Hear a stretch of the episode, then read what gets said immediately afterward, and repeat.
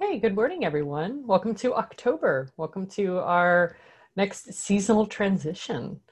So let's take a moment to just settle in and gather up anything that we might need. And being aware, too, that as we move into a different month and a little bit deeper into the autumn season, maybe some things change with your, your tea routine that you have here. Maybe things change with your setup. Maybe you've got a nice fuzzy blanket this morning, like I do maybe you're gravitating towards a heavier, fuller tea, something that is a little bit warm or maybe slightly toasty, a little bit cozy. And know that these things are a response that you're acknowledging for your own body. You know, notice that when we make these little shifts in our practice, that to to do something like work with a different tea, work with a different tea bowl, change the setup on our tea table to maybe reflect a little bit of the outside and a little bit more of a nature theme going on. That these things are not aesthetic, they are something that is a response to our body's natural cues, something that helps us to settle in to the environment that we're around. So we're going to see what we need this morning as we start to settle in with the different tea that we have, maybe if we have a blanket, anything that might help you feel a little bit cozy. And then to get started, let's consider the tea that we are going to be working with today. So, whatever tea that you are drawn to work with, let's pause and let's consider why this tea.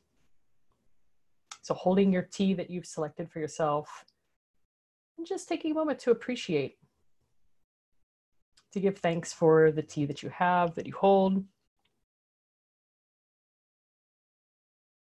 and pause to note what it was about this tea that drew you to it this morning. Maybe this is a beloved morning favorite of the fall season. Maybe this is something that you find yourself turning to every October. Or maybe this is something that you've been working with a while over the late part of the summer and just something that really resonates with you currently. And maybe you're trying something new. Maybe you reach for something in the cabinet that said, This feels right. Just pause. Just consider your tea. And those of you who are joining us for the first time this month for the series, welcome. We're happy to have you here. The way that we brew the tea most of the time in our sessions together is bowl style, but you're free to do however is best for you in your morning routine. What I'm going to be guiding us through is the bowl style. So you just need a mug or a teacup that's kind of on the larger side that feels comfortable to hold with two hands. So nothing that's super enormous, maybe not one of the little teeny tiny teacups either. Something that just feels like a good two handful serving. And we prepare our tea loose inside this cup. So whenever you're ready, you can simply place some of the leaves inside your cup at the bottom. And try not to overthink this part. If you feel like you need a little bit more, like I'm going to put in a little bit more today of this particular tea, you can put a little bit more. If you think you might have put in a little bit too much, you can take some out. This is a little bit of practice with what you need, with listening again to what the body is calling for. And so, what you might practice with today could be a little bit different next week. Or if you're practicing in mornings in between sessions, you could change it up. And then as you measure out your tea in your cup, maybe taking the cup itself with two hands and pausing to consider what's inside. We could bring the cup up to the nose and we can smell the tea. And when we pause to smell our tea, this is really just a simple breathing in, breathing out over the leaves. So we're not really sniffing to investigate or to try to identify something. We're just breathing, but in the company of tea. Breathing in the company of tea. And just noticing how the body feels with this particular tea.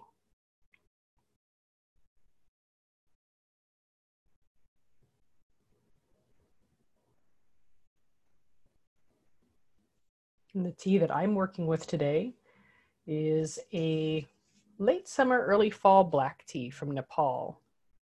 And I chose this tea because it has these really warm cooked fruit notes, which I think are so very evocative of the fall season. It helps you settle, it helps you just feel a bit better internally what's going on. Just consider what drew you to your tea. Maybe it was something about the taste or something that was a sensation too. And whenever your hot water is ready, for this practice, it doesn't need to be a full boil, just hot enough. We can get our tea kettle and pausing for a moment before we transition to adding the water over the leaves, just feeling the weight of the kettle in our hand. And then as we move to add water over the leaves, we go really slowly. Really enjoy this, this motion we only get to do once during the practice of adding tea over fresh leaf. And seeing how each leaf reacts to the stream of the water, noticing the steam as it rises in the air.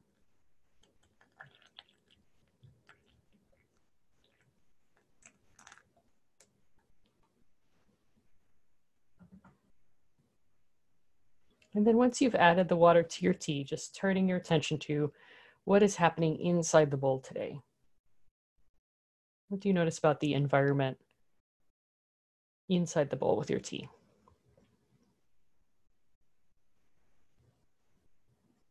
So you might notice a slow and soft expansion happening with the leaves. If you're practicing somewhere where maybe it's distinctly a little bit chillier this morning than it has been previously when you've been with us, you might notice it's a little extra foggy, a little extra steamy in the cup.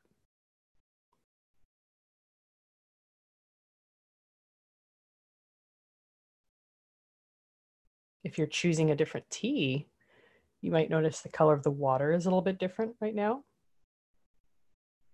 Maybe starting to change to a golden, to a soft amber.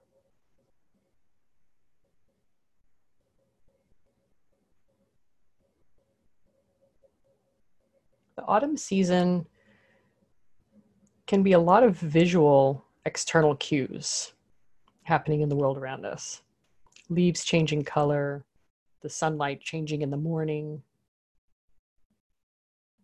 the temperature in the air is different, the humidity, causing some dryness, causing some sense of real connection to the earth. And it's an earthy season. And see if you see some of that reflected in the tea this morning. autumn can be a time when people really connect to their tea on a very felt sense. It can feel like this is the perfect time to come to tea. If it feels comfortable to lift the cup, you can lift it with two hands and bring it to the nose again and smell the tea. You can also, if your cup is a little too hot, you could lower yourself to the table and smell the tea this way, whichever works for you. But here again, we're just breathing the tea and noticing how the breath moves in the body as we breathe this particular tea.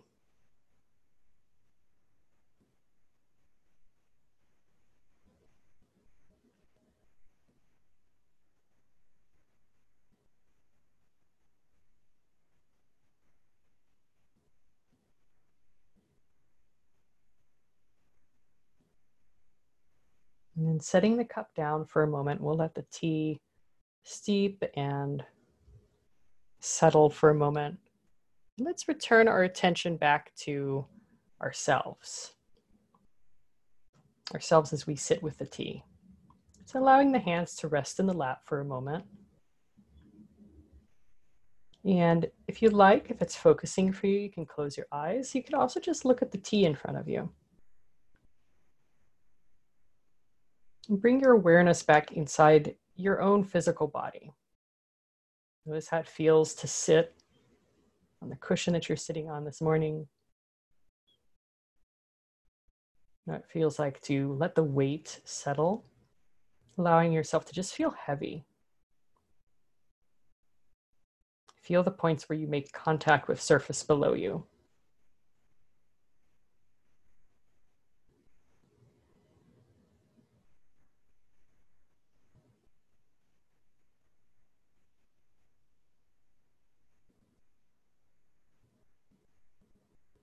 And just noticing sensations in the body that really seem to be at the surface, something that stands out to you. It might be a place that feels particularly heavy and relaxed right now. Or you might have maybe a muscle or joint or just an area that feels a little sleepy, a little sore, a little stiff still. It's going to need some movement later. Just observe what's on the surface without trying to change it or fix it or correct it. We just want to see what's there, what's interesting.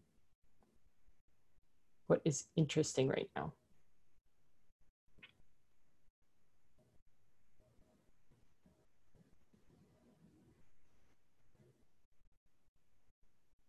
And then for just a moment, take both your hands and place them over the center of the chest, over the heart center, as we would say in yoga, allowing the palms to just rest.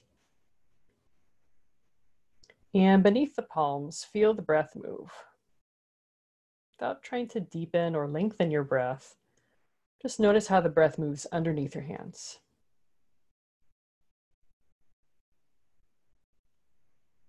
This is a sensation of the breath moving this morning for you.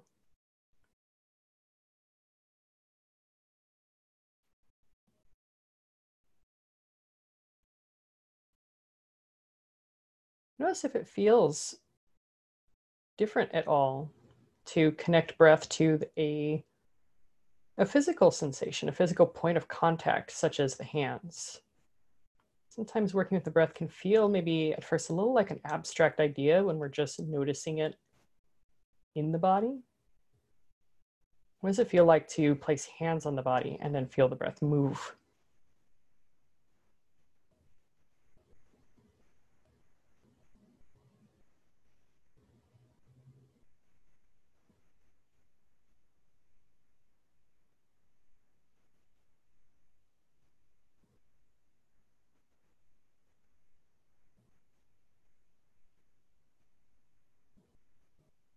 And then allowing the hands to lower to the lap again.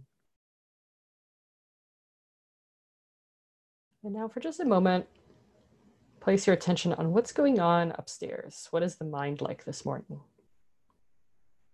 And without following any of the threads, without scrolling through, just noticing what's going on.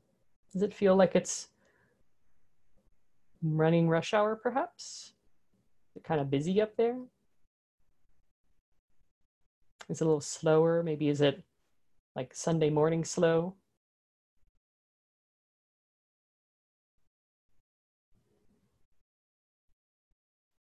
Are there things that are particularly sticky, grabbing at your attention?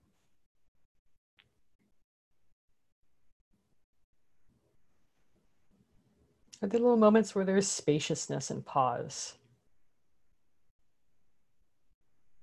Just observing the same way that we did the breath the same way we did the body. Just what the mind is like without trying to change anything.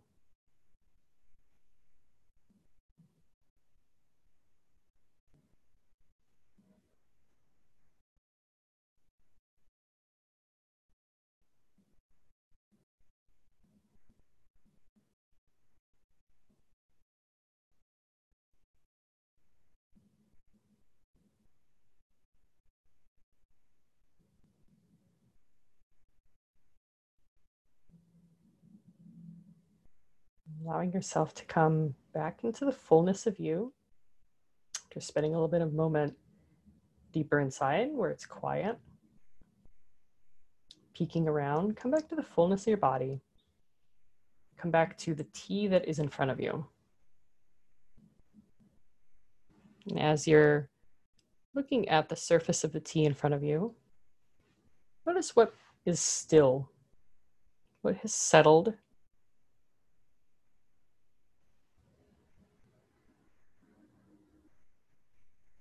leaves that have expanded and are now just being.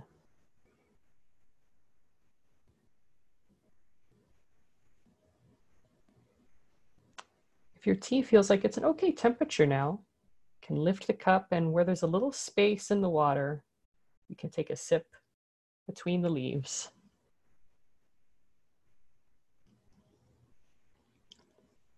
In this style of the practice, we leave the leaves in the water, interacting with them the whole time, noticing how they influence the experience as they change and evolve over the whole time that we're sitting.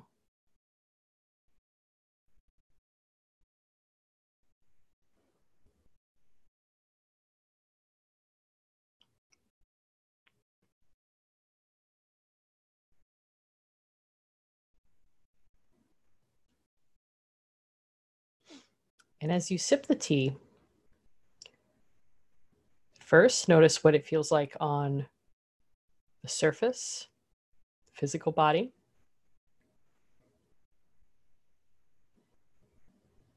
What sensations do you notice in the tea?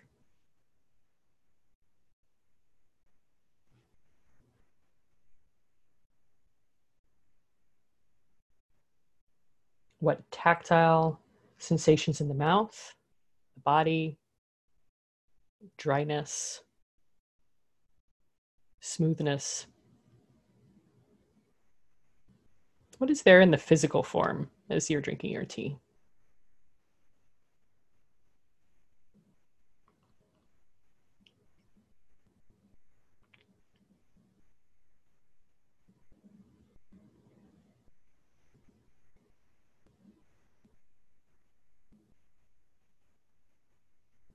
Just at your own pace. This is taking a sip or two at a time and then just pausing to consider how that sip feels. Just taking in a little bit of tea at a time.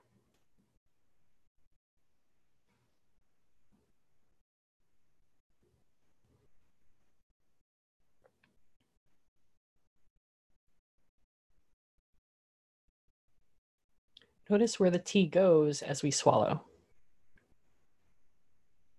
And how does it affect your breath? Place your awareness again on how the breath is moving in the body. And after a few sips of tea, is that a little bit different?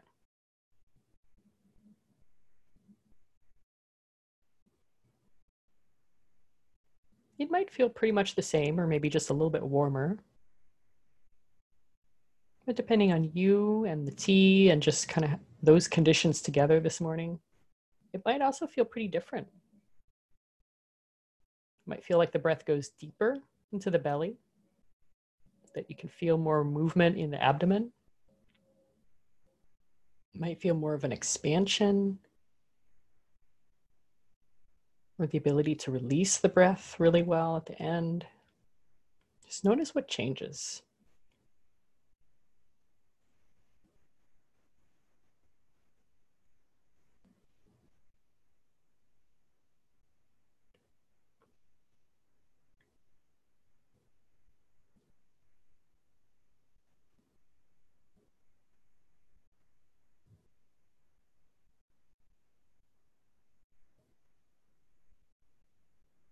Following the breath with our tea, you might also notice some stillness happening. Stillness in the body, but also stillness in the mind with our thoughts.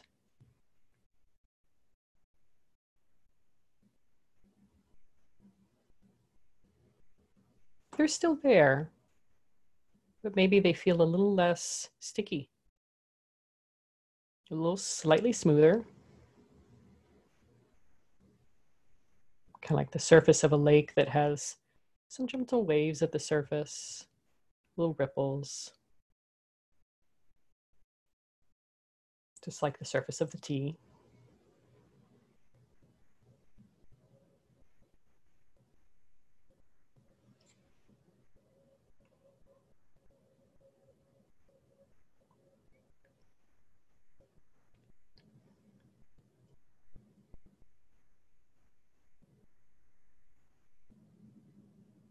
Drinking the tea down a little bit more, we get closer to these leaves.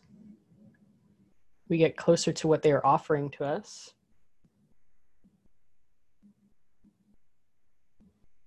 And there's a depth that's there. There is a texture, layers that we didn't notice before.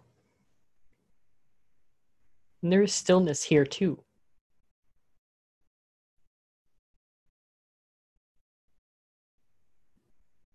In this space? What does it feel like to be within the stillness of the tea and the stillness that is somewhere deep inside for you?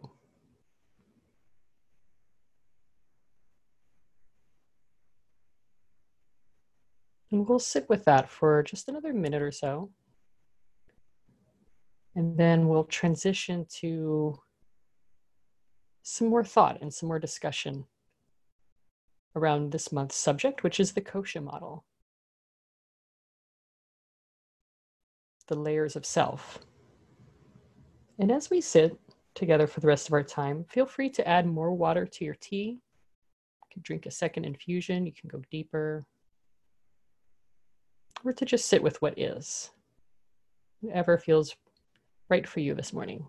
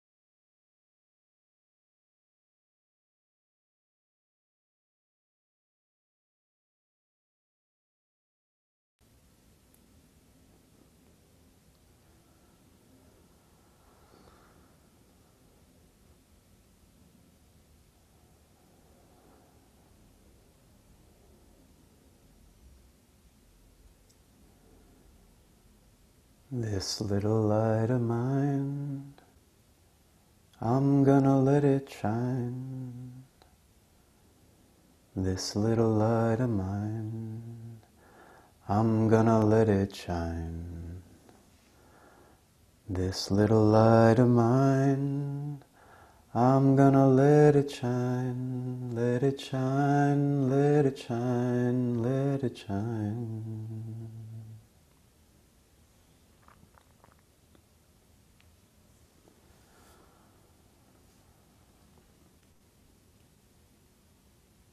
During the civil rights movement, that little song, I guess you could call it a mantra, was um, used very frequently during demonstrations, peaceful protests.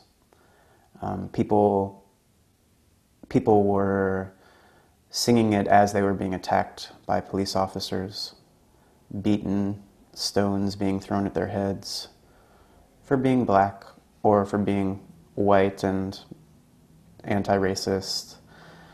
Um, and the, the, the song became um, the song ha- has sort of threads in the contemporary moment as well. They, uh, the activists who went to Charlottesville to counter protest against this kind of alt right nonsense, they were also using it. Um, you have uh, you have this little army of uh, white people chanting Nazi slogans, basically, and then next to them you have uh, this this diverse group of people chanting "This little light of mine." And the the kosha model is based on this little light of ours. How do we access it? How do we bring it into this world? And um, how do we allow ourselves to be illuminated by this light that somehow comes from within us? The, so the word kosha, K-O-S-H-A, it's usually translated, transliterated in English. It's usually um, translated as sheath. Uh, I've also heard it translated as shadow or veil. And the, the, the word that you choose to translate it as obviously has major ramifications for how you visualize the model. Um, let's go with sheath for now. And the so the, the term pancha kosha in Sanskrit is five sheaths. Pancha kosha. And the way that, for those of us that have been studying um, yoga in the West, um, contemporary, just sort of general yoga environment, this is, I'm just going to share my screen for a moment to show you uh, the, the way that it's showing up, and I'll try to explain it for those of you that are just listening to the audio.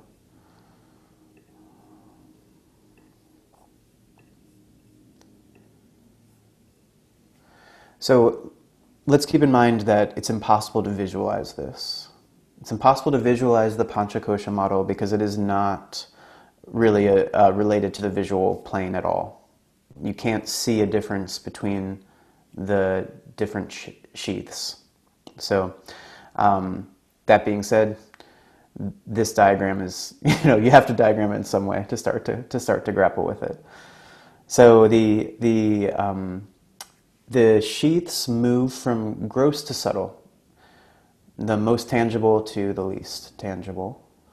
And they begin uh, on the gross side of things with the Annamaya kosha, and that's the physical body. It literally means the food sheath, the sheath of food. And then a step more subtle, the pranamaya kosha, the energy body, prana. A step more subtle, the manomaya kosha, and this root word manas, is mind in Sanskrit, but sort of um, I'm tempted to, to, to use the term mechanical mind. Like it's the um, it's the it's the mechanics of cognition. Manomaya kosha. A step more subtle, vijnana maya kosha. Vijnana, wisdom, is usually translated as the, the wisdom sheath. And at the core, the most subtle layer of this model is called the Ananda Maya Kosha. Ananda is almost always. Oh, and um, I should clarify that uh, if you're looking at this visually, there's a typo. Uh, it's Ananda, not Ananda. Ananda Maya Kosha. Almost always translated as bliss.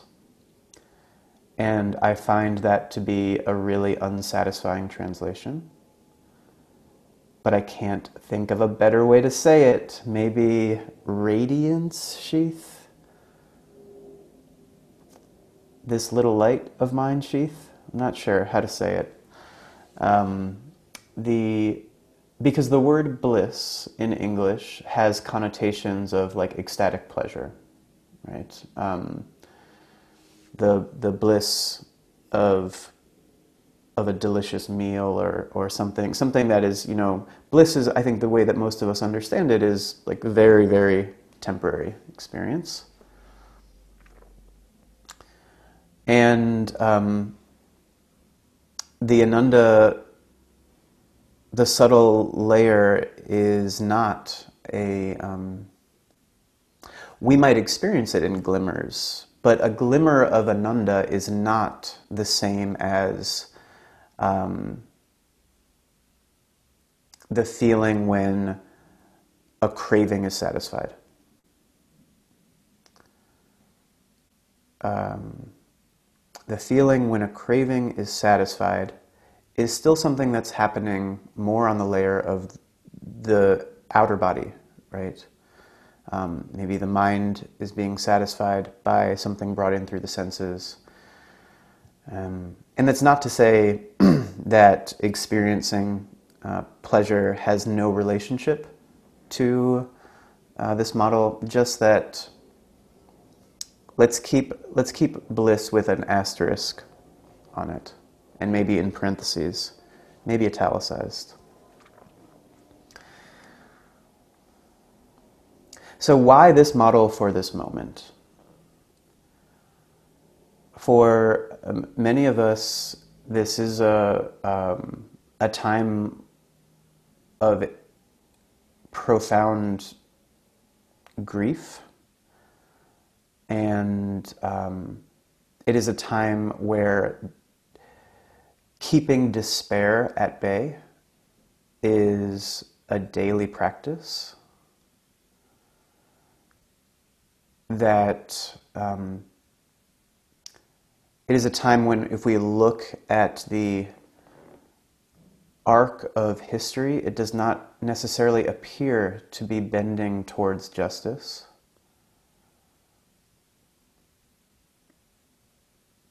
And for many people, it is a time when light is hard to find out there.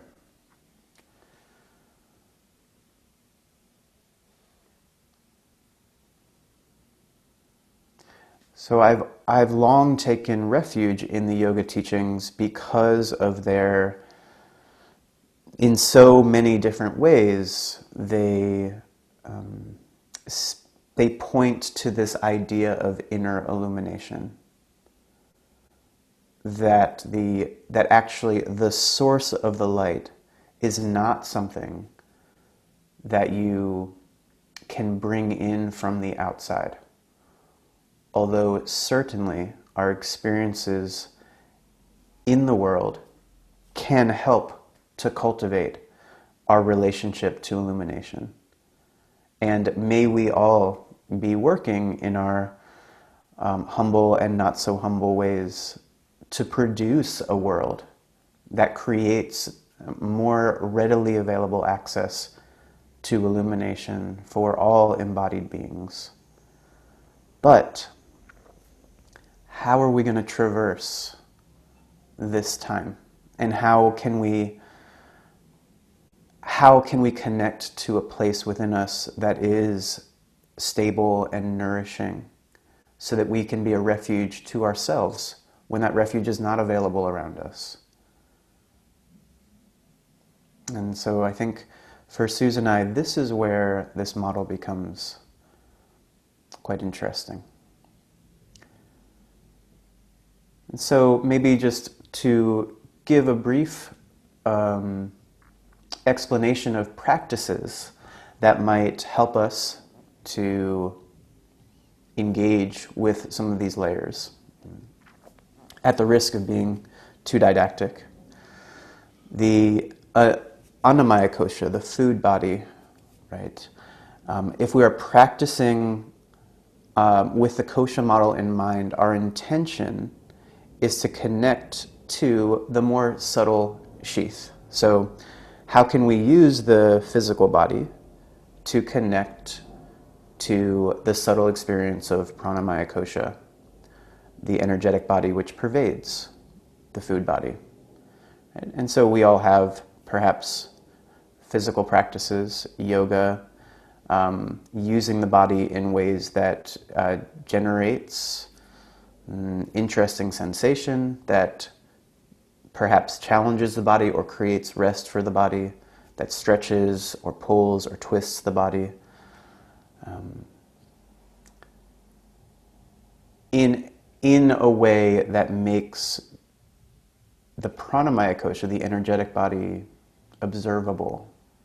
And so I think that's a key distinction between things that we might call yoga and other body based practices where the body is um, kind of sacrificed, right? If I think about certain um, certain forms of just intense exercise, for example, where it's like you know I'm just going to go full throttle until until I break this thing, or you know until I cannot anymore. Um, and I think that um, body practices that uh, create depletion um, are not actually I'm going to say they're not yoga practices, although I'm open to your disagreement on that one. Um, because if the, if the result of the practice does not create more subtle experience, then, um, then it's not helping us move inward to find this, this illumination.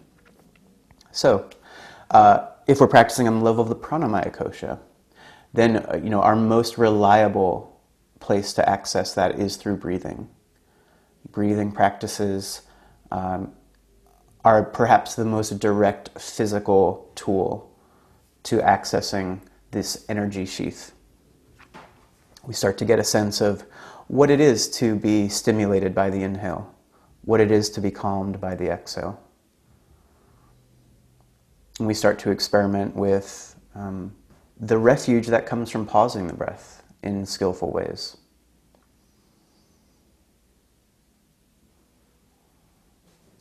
And you'll know that you've got a good pranamaya kosha practice going when it provides some ability to observe the mind. When it creates more awareness of the sheath that is more subtle, which is the manomaya kosha, the sheath of the mind and cognition. And you can practice directly with the Manomaya Kosha through practices like meditation, where you attempt to encounter the mind.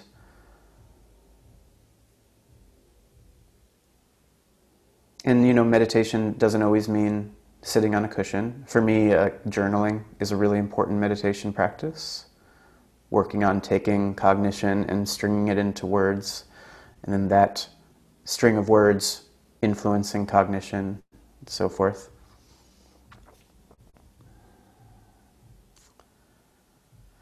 And you'll know you've been practicing well on the Manomaya Kosha, the sheath of the mind, when this kind of nebulous sheath of wisdom becomes more perceivable, perceptible. Are those both words? Yeah, I'm not sure. How to practice directly on the wisdom sheath or the ananda sheath? Mm, things get a little bit more slippery, I would say.